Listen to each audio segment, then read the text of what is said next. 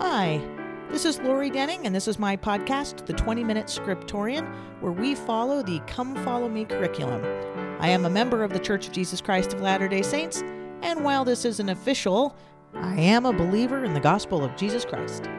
A little bit scholarly, a little bit inspirational, this podcast will attempt to help us become better disciples of Christ.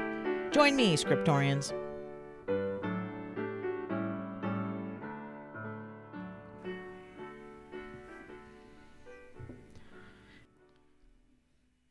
Everybody, welcome back. This is Lori, and we are headed into Doctrine and Covenants 6 through 9, Spirit of Revelation, which sets off January 25th through the rest of the month. Now, this is a really fascinating section, uh, number of sections for us to cover. And I think what has just absolutely blown my mind about these sections is how much information we have about God speaking to humanity. So, if we think back, we will realize that it has been a long, long set of hundreds and hundreds of years, thousands, where God hasn't been speaking to mankind and humanity like He is now. And we might take a little bit for granted that we can receive personal revelation and that God speaks to us. And if we step back and just pause for a minute, we realize how incredible this is. And so these sections, this section six, seven, eight, nine, these uh, sections of the Doctrine and Covenants are really, really groundbreaking. They are amazing.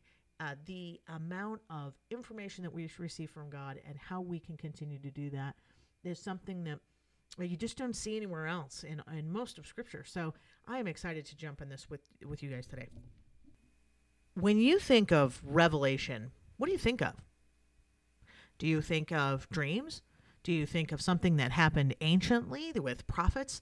Do you think of visions, angels? How about something personal? Do you think of a burning, a calm feeling? Do you think of something that's happened to you in your past? Well, that's this topic that we're going to hit on is what is revelation?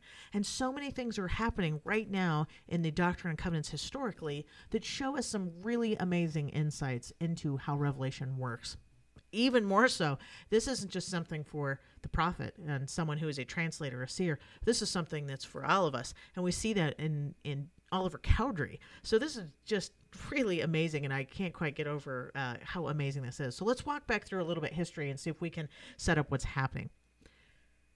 Joseph Smith has now has the plates, and he and Emma are living a little bit away uh, from his parents, living about 100 miles away and there has been a fair amount of persecution um, over the plates and Joseph. Uh, it's we're coming into the spring of 1829. Last summer is the uh, 116 pages with Martin Harris, and so and Joseph really hasn't translated much after that. That was a really a terrible experience for for everyone, and so there's been this this delay, this pause in translation, and so in the meantime, uh, Emma has been translating or uh, scribing for him, and he has been translating, and but not a lot, not a lot, and so the plates remain untranslated.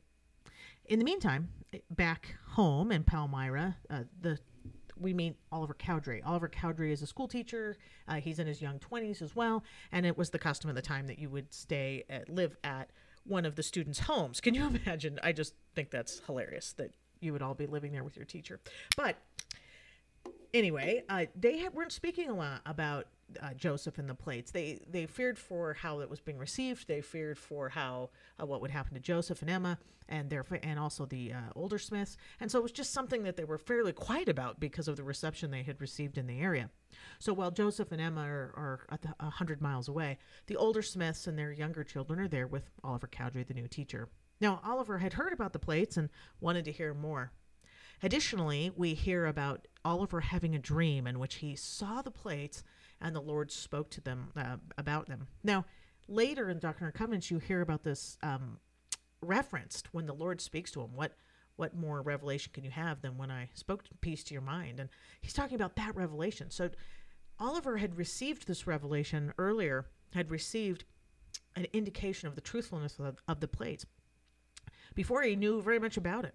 And so we start off the story with God already intervening in their lives. God setting them up and putting them in a place for these the Book of Mormon to come forth for these people to be in the right place at the right time.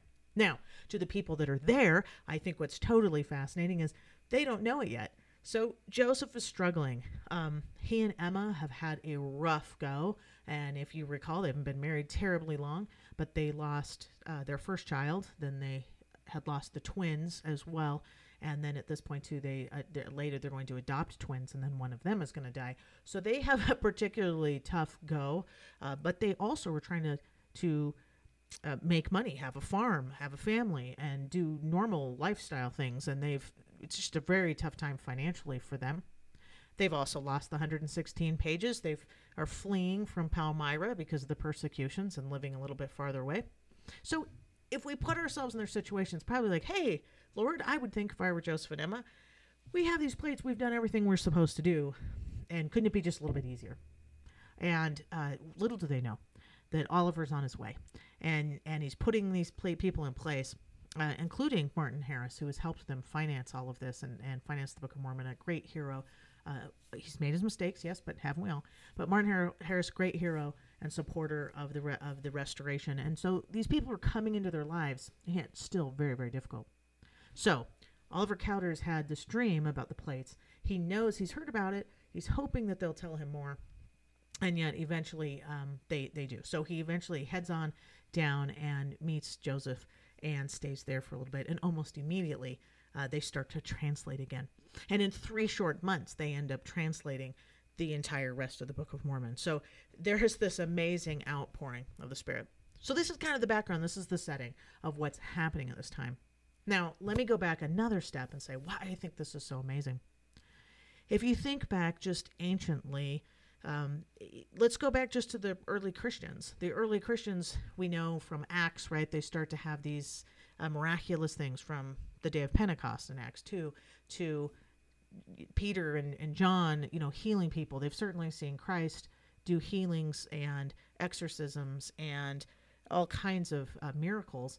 And yet, uh, they and the apostles are doing that, and yet it seems to have ceased. And so, this, uh, whether it was speaking in tongues or healing or or any other kind of gift of the Spirit, seems to have kind of ceased over the next oh 1600 years, right? So, from the time of the apostles till the time of about Joseph Smith, there isn't a lot of the Spirit um, acting on people in Revelation. In fact, for most, they would say that's closed. That doesn't happen anymore.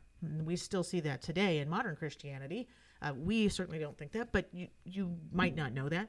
But it's very common that those things are done away with, whether it was the revelation of the Bible, right? Prophets, those things are done. They they're done with that. That time is over. It doesn't happen anymore. So the heavens are closed, right? So this time where there's this great outpouring of the Spirit in the time of Christ is gone. And so for modern Christians, that's uh, and even the time of Joseph Smith, you're like, ah, that doesn't happen anymore. And remember Joseph Smith's reception when he says, "I've had this vision." You would probably think, yeah, that's exactly what we're talking about, visions. And he goes, oh, no way, man, that's that's of the devil, right? They just they just cast him out and they say, no, that's that's just doesn't happen. And yet it did. So there was a lot of revelation. There was a lot of the gift, uh, many gifts of the Spirit in the past, and yet for this next couple millennia, it's been shut down. The same goes true for the Nephites and Lamanites, right? There were these great blessings, and then at the close of the Nephite nation, those miracles have been shut down because of, of unbelief, and and and so there's this. The heavens have been closed, and so you can just feel the Lord waiting and excited to to speak to his his children again. If you go back even farther, you say that how does the Lord speak to people? And you could probably think of some examples. Um, there are things like visions and dreams, and you think of people, uh, whether it's Joseph, right, and the amazing Technicolor Dreamcoat. That guy had a lot of dreams, right? You have those kinds of dreams. You have things like Moses and the burning bush. You have a prophetess named like Huldah who goes and speaks to the Lord and receives revelation in the Old Testament. Then you have people like the apostles. You have people like Moroni speaking about those spiritual gifts that still continued into the uh, New World as well. So you have things like uh, dreams. You have um, insights that prophets receive. You have uh, visions like Moses. Uh, you have uh, angels that come and speak to them. So, so you think of these big, powerful events that used to happen. There are a few other things that you might not think of that I think are really applicable to what's going to happen to Joseph and Oliver. So go back to the time of, say, Joseph, that Joseph of the end of Genesis, the Technicolor Dreamcoat with his brothers, that Joseph. And Joseph, um, if you remember part of the story where his, his brothers uh, sell him into slavery, he goes to Egypt and, and he, uh, you know, is imprisoned and things, but then rises very high in the government there. At one point, he meets his brothers come back. They don't recognize him. You remember the story. And he hides a cup in their packs. And so when they when they find him they can he can accuse them of stealing and he kind of entrapping them uh, to, to to be able to talk to them. And remember he puts it in benjamin's pack. So go back and read that story but it talks about this cup. And what sucks about the cup that he used it says the cup that he used to divine fortunes. So this is joseph um, you know a dreamer. Uh, we already know that he has this prophetic gift of dreams. And yet this little side comment about this cup that he would use like to to to kind of um, it reminds me of like reading tea leaves or something, but a more spiritual version, where this cup was used somehow in a, in a spiritual sense. And we just fly right by that idea. Now, we might say, Lori, that's weird. Like, I don't like that. Like a cup, and you're looking at what? But there are instances like that all throughout the scriptures where the Lord uses uh, many different things that people used in their day, thing, how people believed. If people believed in dreams, the Lord might use dreams. If they used a cup, he might use a cup. If the Lord uh, used a stone, they might use a stone. In fact, one of the objects you remember that Joseph and Oliver have is a kind of a pair of spectacles. They're kind of thick, and then they're attached by a, a bow and a breastplate. And, and at the beginning, they don't know what to call them.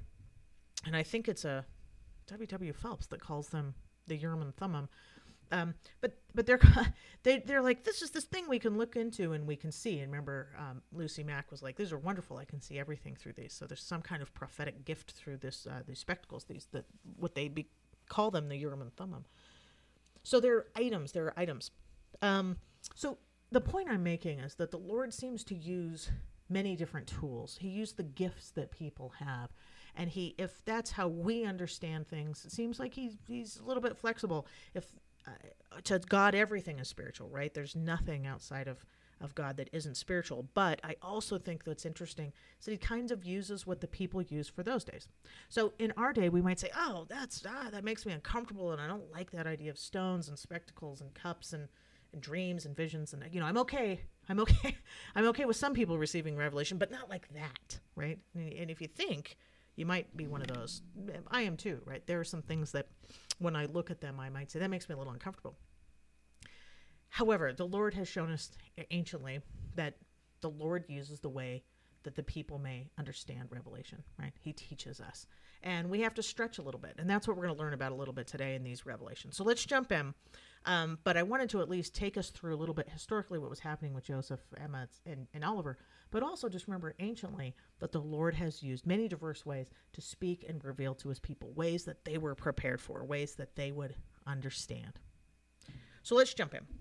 So, when we first jump into Doctrine and Covenants 6 through 9, there's kind of this smattering of events going on about Revelation. So, again, this is in a Harmony. Oliver Cowdery has just begun translating, and then we learn about what's going to happen. So, he says, hey, this is this revelation is actually uh, to Joseph Smith and Oliver, right?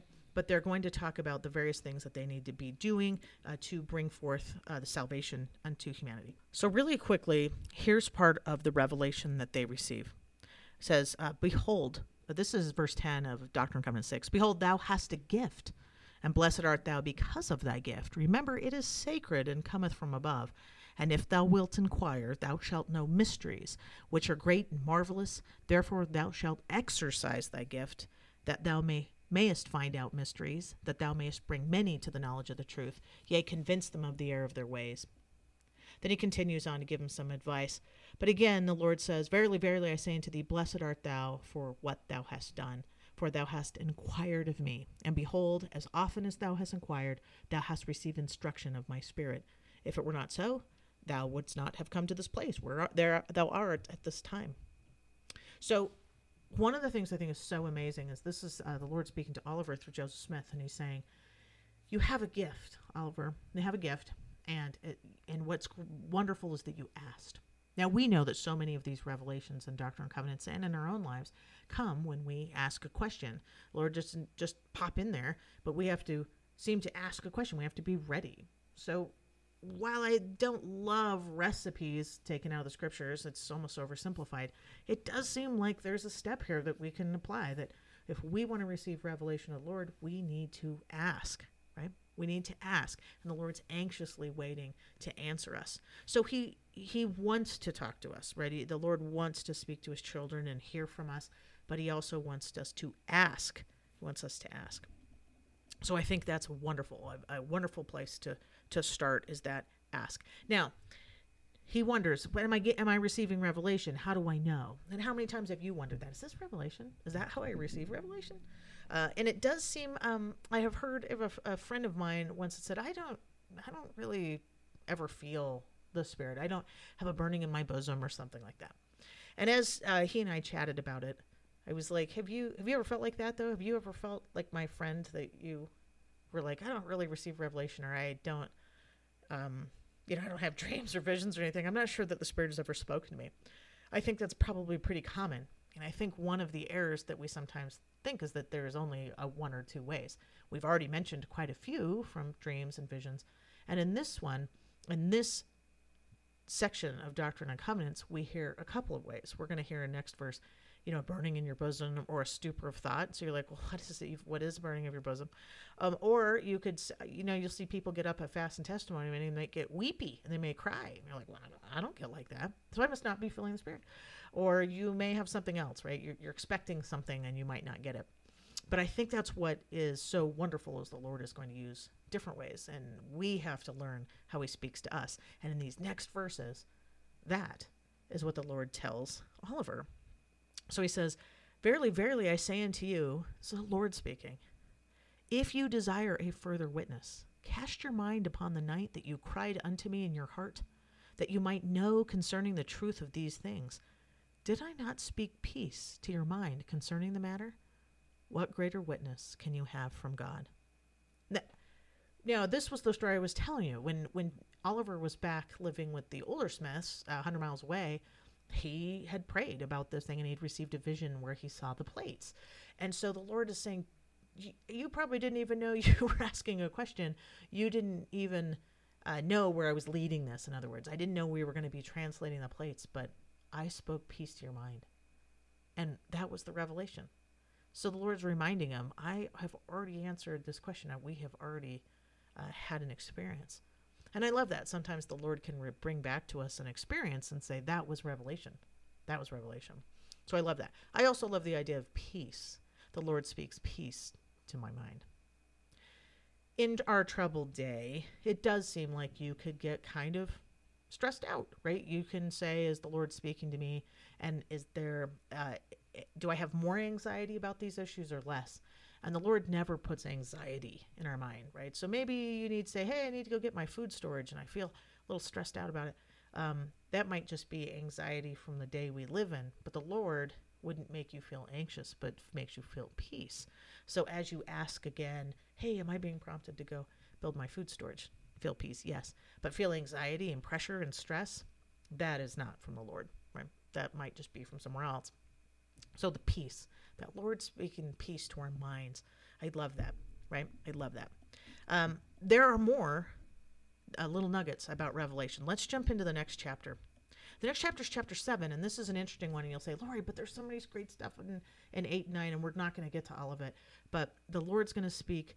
Uh, they have a question. Oliver and uh, Joseph have a question about John the John the Beloved. Did John the Beloved, they're translating, did was he really is he still on the earth? And I love again, it's another question. And so they go to the Lord. And they say, Well, Lord, this is really non sequitur. Like, why are you? Why is this verse in here or this uh, section? It doesn't have anything to do with what we're talking about, and yet it does. It has exactly that the Lord was still revealing and how he revealed things to John the beloved. And they see a vision of John, and he took this parchment and he wrote down the revelation. And then they say that he tarried until the Lord comes again. So we see this ongoing revelation that John receives a revelation about the second coming. John receives a revelation from Lord and he writes it down. So, one of the ways that some people can receive revelation, namely a prophet or a translator or a seer, is to have a vision, have a revelation from Lord in which they write it down. And then we get it from the writings. That's exactly what Joseph and Oliver are doing. They see a vision of the process that they are doing. Ah, that is so cool. So, as we learn about Revelation, we've learned the Lord speaking peace to our mind. Now we've learned that we can get it from Scripture, that the Lord speaks Scripture to his prophets, and then we get that Scripture. Pretty cool, right? Pretty cool. Then you jump into Doctrine and Covenants 8, and you hear even more, right? And we, we know this one, this is a great missionary scripture in verse 2. Behold, I will tell you in your mind and in your heart by the Holy Ghost, which shall come upon you and which shall dwell in your heart. Now, behold, this is the spirit of revelation. Behold, this is the spirit by which Moses brought the children of Israel through the Red Sea on dry ground. The same spirit when Moses asked for help, when Moses prayed to the Lord and they were rescued in a miracle, is the same that I'm speaking to you with. It's the same spirit of revelation. And it's going to not just be in our heart, not just emotions, but it's also going to be in our mind. We have to use our intellect, right? We have to use our reason. And and those sometimes are at odds, but not when the Lord is speaking to us. He'll tell us in our it'll make sense and it'll it'll feel right as well. So I love I love that combination. So we're learning so much more about Revelation. Doesn't it just feel like the Lord's just the heavens are open, he's just pouring out information. All right, so I'm going to give you a homework assignment. We don't have time to continue to go through 8 and 9, but I want you to go back through this week and go through 6, 7, 8, 9. And I want you to look at all the various ways the Lord is teaching us how he reveals his will to us. How does the Lord speak to us? And as you see those, ask yourself, is that how the Lord speaks to me? What do I need to do to be able to hear the Lord's voice in my own life? All right, brothers and sisters, that's it. That is it, scriptorians. We are headed into uh, keep keep on reading. We're just keep on going through the Doctrine and Covenants, and I will hear from you in a couple weeks. Uh, keep on reading.